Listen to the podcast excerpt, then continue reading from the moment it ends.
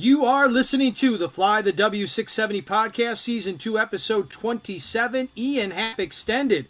Don't forget to listen, download, review, most importantly, subscribe to the podcast. Follow the socials, Fly the W670 on Twitter, Instagram, Fly the W on Facebook, or email us, fly the W670 at gmail.com. Crawly, we got breaking news. Why don't you uh, give it to everybody? Something we talked a little bit about in episode number 26. Yeah, this one was an absolute stunner. Michael Cerami of Bleacher Nation scoops the big dogs, scoops Rosenthal, scoops them all, gets the report. The first thing he said is that the Cubs and Ian Happ are making progress, and literally 10 minutes later, Ian Happ is $61 million richer on a three year extension. So the deal will run from 2024 to 2026. So you're talking about $20 million a year for the next three years. So you will see Ian Happ, he of the Roasters Coffee and all that stuff for the next four seasons in left field. Yeah, um, my first initial reaction is great. Good for the Cubs. Good for Ian Happ. I think it's a um, intelligent spending type of a contract, if you will. I think it's good for um, both sides. Uh, 20 million a year seems a little bit like a lot, but if he has a good season, which I know everybody listening and you and I hope he does, he would be probably the second best outfield prospect available on the free agent market in the oh, offseason. No doubt he, he would be the second best free agent on the on the outfield market. And so, you know, they went for the sure thing and it's not going to cost them a ton, especially with the money they have coming off the books. Um, I was shocked because if you remember, uh, prior to the season, Nico got his extension. Ian did not, and and Jed kind of made that big deal earlier about not doing negotiations once the season starts, and actually not wanting to do them even right before spring training ends. And so I remember when we talked on the episode uh, right before opening day with Nico getting his extension, you know, Ian Happ was, you know, kind of just sounding very didn't sound like a guy that was about to get it done a deal done. You know, he sounded more like a guy that was, I'm just going to enjoy every moment of it, and that's it. Right. So, he sounded like a guy who thought the writing was on the wall, or he's an incredible poker player, if anything. Right. Yeah, and not only that, you know, he's a union rep. Okay. And so I, am I'm, I'm a union guy, big union guy, and he's a union rep. And and you're surprised because you're right there at free agency. You have it, you know, you're you're you're nine months oh, away oh, from free right. agency. He's and, a two foot two foot putt. And, not only that, like like you said earlier, you know, you got Shohei Ohtani and then everybody else, and no one's even close to Ian Happ. Like no one's close to Ohtani, but Ian Happ is is another guy that was far away above what's going to be out there in the free agent market. So, you know, he he looked to stand to make some big money, but uh, uh you know, he took the sure sure thing. Trust me, sixty million dollars makes any one of us happy. Right. Uh, we'll, we would take half that, right? We would even take a quarter of that, but you know, now all of a sudden, the, the question and, and, the thing that surprised me that we have been talking about for a very long time is the question about the prospects. Um, with the prospects that you have down there, like most of your top prospects are all outfielders. Brennen Davis, Pete Crow Armstrong, Alexander Canario, Owen Caissie.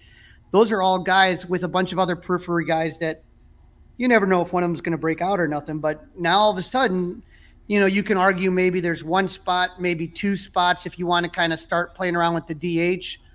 But you know, if you're uh, Brennen Davis or if you're PCA or you're any one of those guys, you're, you're the chance of you making it to the majors with the Cubs just got a little bit more difficult.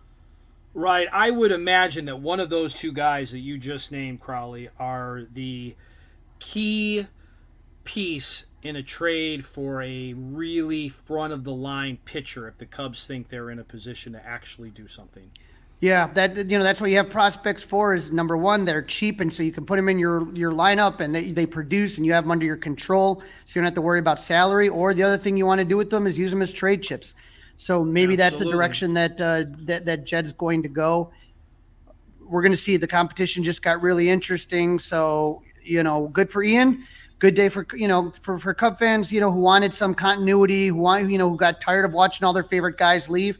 Well, you got one that's going to be around for a while, and and so you you you have the real beginnings of a new core with Ian Happ and Nico Hoerner and Dansby, Dansby Swanson, Swanson, right? Yeah, Jameson Taillon, so. Seiya Suzuki, they're all on the same they're all on the same time frame now. So as we're uh, recording this, Crawly, the Cubs just wrapped up the three-game series with the Mariners. Let's uh, let's get into it. Let's talk about uh, let's talk about game number one. Which uh, did you attend game one? I believe I did attend right? game one. Yes, that is correct. So that was the first night game of the season. Beautiful weather, huh, Dustin? What a beautiful night to be at Wrigley Field. Wow. Yep.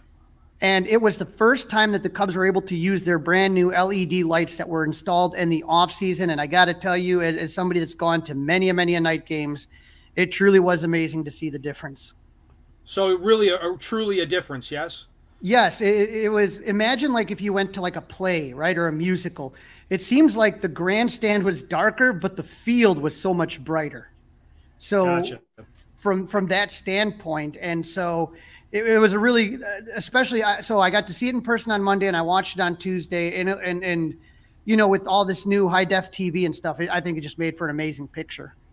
Yeah, it looked really cool. And then, if, as we talk about the game, what happens when they win a game, what they do with the lights was pretty cool. I don't know if you heard the the caller on the Mully and Haugh show. I believe it was on Tuesday that had had right. It had he had had a couple beers, a Long Island, and maybe a shot and the uh, lights didn't look much different to him. I did I hear about called right. Be- I think I he right before. I me. think he called right before you. Yeah, yep, that's what yep. it was. Yep. I, I, you know, I, I noticed a difference right away. I thought it was really cool, and so Drew Smyly was on the bump, hoping to shake off his last start. Pitched well. He went five innings, gave up only one run. Didn't give up a hit until the fourth inning, but then that looked like it was going to be a disaster. With one out, Ty France doubled.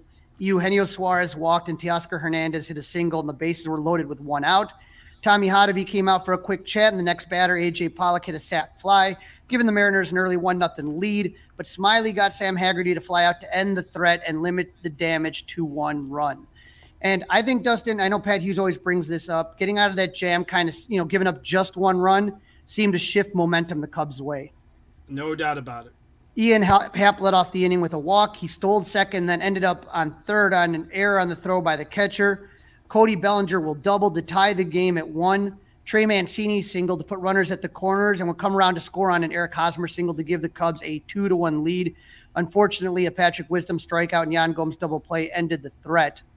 I don't know. I wanted your opinion on this. Adbert Alzolay replaced Smyly in the sixth and was very efficient, getting four quick outs before being replaced by Mark Leiter.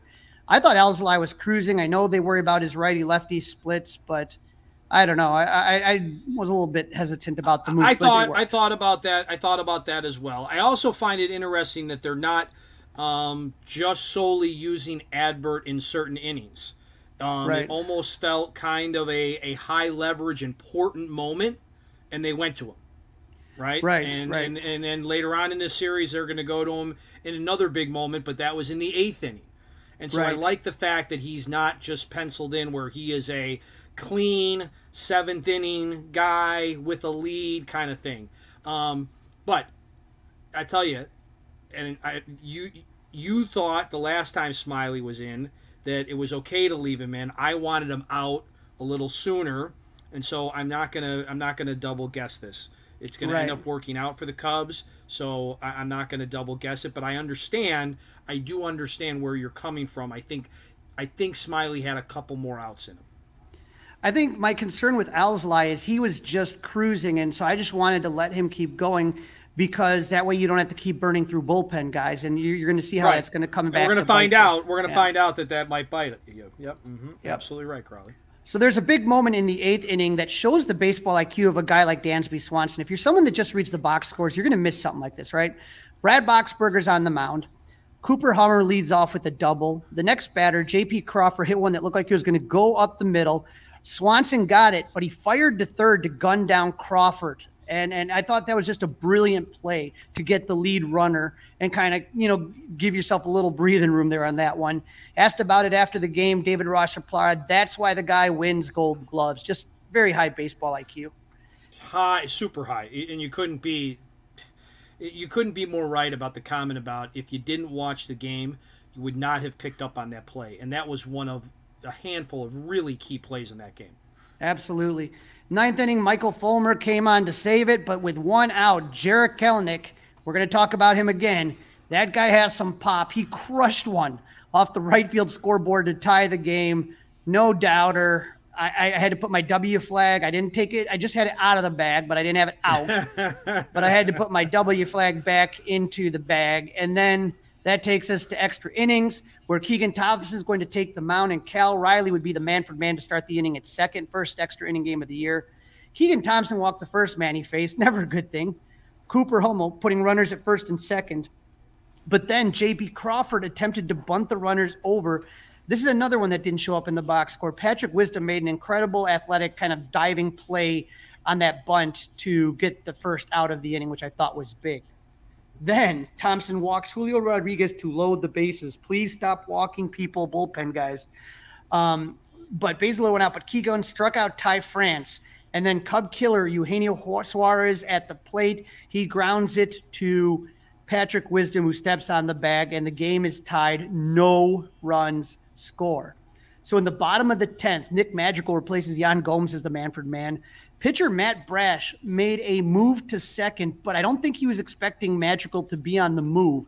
He had no clue that Madrigal started running the second Brash lifted his legs. And it looked like Suarez was asleep at the switch because he was a little bit in and to the left of the bag. And so it took him a little while to get there. So he wasn't in a good position to receive the throw. So Madrigal made it safely. It was unbelievable.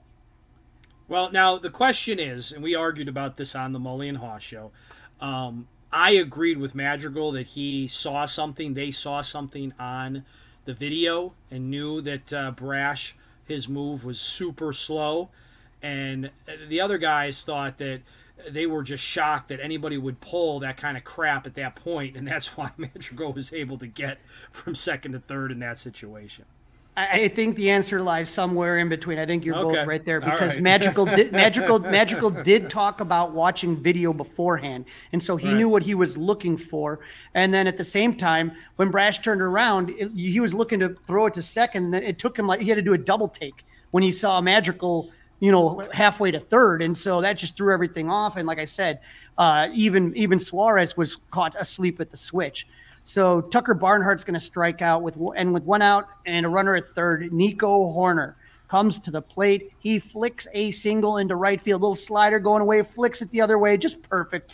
Cubs had their first walk-off win of the season. Nico had his first walk-off hit of his career. Cubs take game one, three, two. And Dustin, like you were talking about earlier, uh, totally unexpected. They're playing Go Cubs Go. The fans are celebrating, but the lights are doing this crazy strobe effect during the celebration. And then they made W's all around the ballpark in the lights. It was very cool.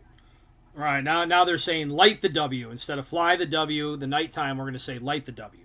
Yeah, no podcast better take that title. So um, after, after the game, Yan Gomes found a cowboy hat, which of course, just this is such a baseball thing. Supposedly finds a, a, a cowboy hat in the clubhouse put it on Nico's head while he gave the postgame interview, indicating he was the new sheriff in town. But on the pitching side, like Smyly gave like up. It. Yeah, Smyly gave up five innings pitch, gave up two hits, one run, one walk, seven Ks. Alzolay, Leiter, Boxberger uh, pitched scoreless relief. Fulmer was charged with the blown save, and Keegan Thompson gets the win for that gutsy performance in the 10th. The Cubs scored three runs on eight hits, no errors. Nico was the hero of the day, going three for five, game winning RBI. Eric Hosmer was two for three with an RBI, and Cody Bellinger one for four with an RBI. So the Cubs take game one. Fly that W. So we get to game two, and, and Dustin, you and I we've been talking about this a lot, not wanting Mastrobuoni or Mancini to be playing in right field, and I was banging the drum hard for Nelson Velazquez. Yes, you were. Did not understand why that kid was not on the team, and next thing you know, he's called up from AAA. Javier Assad, we saw him struggle in two appearances, that just really badly, was sent down. Now, Velazquez didn't start on Monday. He came in at the very end of the game to play defense, but he was the starting lineup on Tuesday night. And good thing he was because he had himself one hell of a game. Yes, now, he did. Drew Smyly, like Drew Smyly the previous game, Hayden Wesneski was looking to bounce back from a bad start. Unfortunately for Hayden, he had an even worse start. In the first, he gave up a one out walk to Ty France, and then Cub killer Eugenio Suarez hit a two run blast to put the Mariners up 2 nothing but the wheels really came off in the second inning. That's a combination of a lack of command, sloppy defense, and an umpire squeezing Hayden, resulting in the Mariners scoring five runs. Trey Mancini had a fielding error. Dansby Swanson had a throwing error. Hayden walked two batters and gave up three singles and six runs. before David Ross mercifully pulled him after throwing 64 pitches in one and a third inning. And it was the mercifully, possible, mercifully, as you mercifully, said. Worst possible situation because Ross really needed some length out of Wesneski after having to use five bullpen arms the night before. Michael Rucker came in, but I think he did a good job putting that fire out. I do want to show this. This is one of my favorite Twitter sites. It's called Ump Scorecards. Adrian Johnson was the umpire yesterday, and he was just awful. So the average MLB umpire is accurate 94% of the time and consistent 94% of the time. Adrian Johnson was four percentage points below average on accuracy and five percentage points behind consistency. Two of the three calls that were among the worst calls he made were against Hayden Wesneski. I'm not going to blame the umpire for Hayden not having great control, but when you're a young kid and maybe you don't have your best stuff, the last thing you need is an umpire who's not making good calls. Right, you're right. And we had Tommy Hottovy on today with Mully and Haugh on the score, and he just said the kid's just trying too hard and, but walks will definitely doom you. There's no doubt about that. Right. Now, the Cubs put, put up a run in the second on an RBI single by Yan Gomes to score Cody Bellinger, but it was the third inning when the Cubs offense erupted. So you have to imagine Cubs are down seven to one, and all of a sudden Dansby starts off the inning with a single. Ian Happ pops out. Trey Mancini hits his first Cub homer to make it 77 to three. Wisdom walks Homer, uh, Hosmer, and Gomes single to load the bases for Nelson Velazquez. The Nelson Velazquez I have been complaining about for the last three weeks not being on this team. He hits a grand slam to the left field bleachers to put the Cubs ahead eight to seven, and Wrigley was rocking. Cubs oh my gosh, was more. it rocking? Oh my gosh, was it rock? Crawly, it was got to the point, and I'm I watch Bulls games because I need to watch Bulls games for work. I don't really watch the NBA unless it's the playoffs outside of the Bulls. I almost I almost turned on. There was a play-in game last night in the NBA between the uh, Heat and the Atlanta Hawks, and I almost went from the Cubs game to that. Thank goodness I didn't change the channel. Well, Dustin, check out this one from Jordan Bastian talking about the third inning. 52 pitches, 13 batters, eight runs, eight hits, five singles, two homers, one grand slam, one double, one infield single, one walk, one hits batsman, and one stolen base. That and made for one in a pear tree. inning. what what a game! Not only that, Dansby had two singles in the same inning. Now same the Cubs, yeah. yeah, the Cubs would score two more times in the fifth, three more in the sixth. They would go on to win this game 14 to 9. Little fun fact for you the Cubs became the first MLB team since September 7th, 2001, to trail by seven runs by the second inning and lead by the end of the third. So that was amazing. But, you know, Dustin, I talked about Wrigley rocking um, with that grand slam by Nelson Velazquez. You know, a lot of people, a lot of fan bases want to lay claim to the best fans in whatever sport. This is what the ninth game of the season in April, and you have the entire crowd rocking down seven to three. The place is blowing up, and the fans are going nuts. Larry Hawley from WGN had video from a few blocks from Wrigley after the home yeah, run. that was cool. That was cool.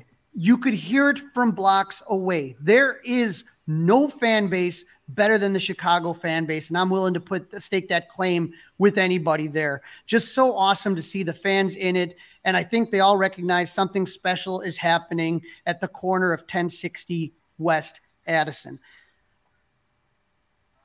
Oh, Crawly, come on! You're not going to get an argument from me on this one. I like to argue with you, but no. I mean that that video that video was awesome. I, I saw that as well on Twitter. Uh, the place was rocking. I jumped off the couch. My kids were yelling and screaming. I texted my wife who was uh, picking up, uh, doing a pickup. I said, "Make sure you're, you know, turn on the radio really quick if you're not listening to the game." It was great, and the call, the, the call by Pat and Ron was unbelievable. Coomer did his inner Ric Flair and gave a woo. Now, as far as the pitching for the Cubs, Hayden, like I said, 1.1 innings. He gave a five hits, seven runs. Only two were earned, four walks, one home run, zero strikeouts is what I was concerned about, Dustin. You can have a bad game, but, you know, for a strikeout pitcher, that was rough. Um, Michael Rucker, Adbert Alzolay, Mark Leiter, and Julian Merryweather all pitched in. They threw 7.2 innings, giving up five hits, two runs, zero walks, and eight Ks. But again, you had to really burn up the bullpen on that one after having to use them a lot the day before. On offense, the Cubs had 14 runs on 18 hits. How about this, Dustin? Nine for 16 with runners in scoring position. Yeah, a stat that really uh, we we harped on a ton in season one of this podcast. Right. All 10 hitters reached base and nine out of 10 got a hit. Wisdom was hitless, but he drew two walks. Dansby was four for four with two RBIs, but in a scary moment, he pulled himself from the game before the start of the sixth inning.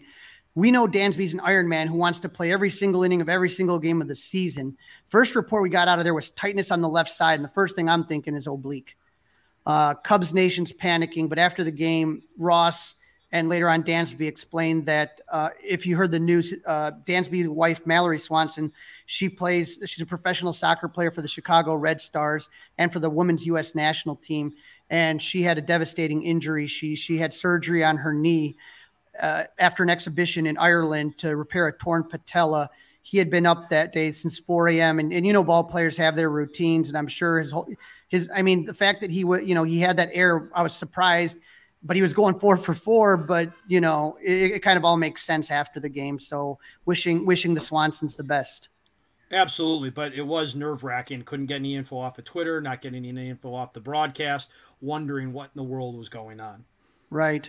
Trey Mancini was two for five with three RBIs. Nico was two for four with two RBIs as well. Nelson Velazquez, star of the game, going three for four with a walk, a grand slam, and a double. Guess who was wearing the cowboy hat after the game? Nelson Velazquez. Here's the thing, Dustin. That was the Cubs' third victory of 10 or more runs in 11 games. Remember, we said the Cubs wouldn't have a lot of crooked numbers in offense. Right. Maybe we got to change that narrative. I don't know. Yeah, I, am I'm, I'm happy to change it. I'm happy for that trend to continue. So, with winning the first two games, they obviously get the series win. They go for the sweep this afternoon. Game three, Wrigley uh, was hot not because of the weather necessarily, but because of that breaking news we talked about at the start of the podcast, Crawly. Right, breaks right before the game. Stroman's on the mound, who gets people fired up anyway, and then the Cubs get off to an early start. Bottom of the first, uh, Swanson, David Ross, very smart, giving him the day off, letting him rest. No big deal. You got another day off tomorrow, and so I was absolutely fine with that. Nico is short. Madrigal is playing second, and those guys are batting one, two. They get singles right away. Happ beats out a double play ball to put runners at the corners, and Cody Bellinger hit a sac fly to make it one nothing. The Mariners are able to come back though. They get to Stroman in the third inning. J.P. Crawford hit a leadoff double, the first extra base hit of the season given up by Stroh. Julian Rodriguez flied out, moving Crawford to third. Ty France walked, and Cubs killer Eugenio Suarez singled to tie up the game, followed by Your a guy. Teoscar. Your yeah, guy. My guy. Your guy. You warned everybody. You warned everybody when we previewed this series. he, he, loves Cubs pitching. He feasts. Teoscar Hernandez singled to put the Mariners ahead two to one. The Cubs offense really struggled against Logan Gilbert, who's a really good pitcher. You know, give him kudos, but they couldn't get anything going after the first inning. Meanwhile, Brad Boxberger gave up a run in the seventh. Julian Merryweather gave up two back-to-back jacks in the eighth inning, including a 482 foot bomb to center off the bat of Jarred Kelenic. He's the one that tied it up on Monday night in the ninth inning. That 489 foot home run was the longest home run in Wrigley since the Statcast era started in 2015. So yeah, that was he, a monster. He definitely he, he he crushed that ball, and then we talked about it earlier. He hit one off the scoreboard, uh, a little uh, Schwarber style, if you will. Yeah, and so Stroman pitched six innings. He gave up two runs on five hits, two walks, six Ks. A quality start. Cubs had offense had two runs on five hits. Bellinger was responsible for both runs. The sac fly in the first, and then again, Cubs do nothing until the ninth inning when Bellinger hits a solo home run. So you know what? two out of three versus Seattle. You're talking about four out of six versus Seattle and Texas. So I will take that meatloaf homestand any day of the week. That's right. That's a double plate of meatloaf, Crawly. No doubt about it. A meatloaf sandwich, if you will.